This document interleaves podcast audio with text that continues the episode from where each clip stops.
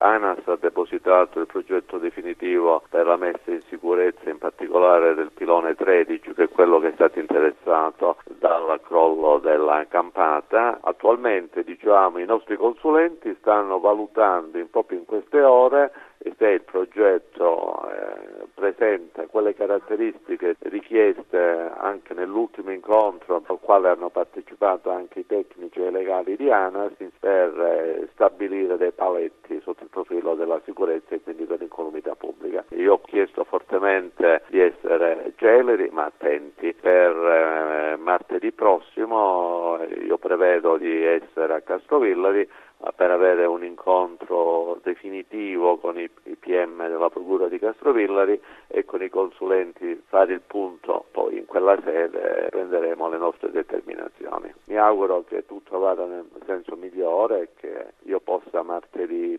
pronunciarmi positivamente. Ovviamente sono nozioni e valutazioni troppo tecniche che noi non possiamo fare noi magistrati da soli. Sta per iniziare l'estate, stagione in cui il traffico sulla Salerno-Reggio Calabria è molto intenso per il turismo. La Procura ne sta tenendo conto? Guardi, io sono perfettamente consapevole della ricaduta metagiuridica, dei riflessi sociali, economici, delle difficoltà che conseguono alla chiusura del viadotto. In questo senso ho dato il massimo per accelerare questo profilo della consulenza tecnica che riguarda appunto la, la messa in sicurezza che permetterebbe, se tutto va bene, l'effettuazione dei lavori immediati da parte di ANA, entro la fine del mese di luglio la riapertura a doppio senso della carreggiata nord. Di solito il primo luglio il prefetto di Cosenza emette un'ordinanza per vietare sì. il traffico dei mezzi pesanti sulla statale 18, l'alternativa sì. eh, alla Salerno e Reggio Calabria. Voi terrete conto anche di questo nelle vostre valutazioni? Noi è logico che teniamo conto di quella che è l'incidenza dell'aumento del traffico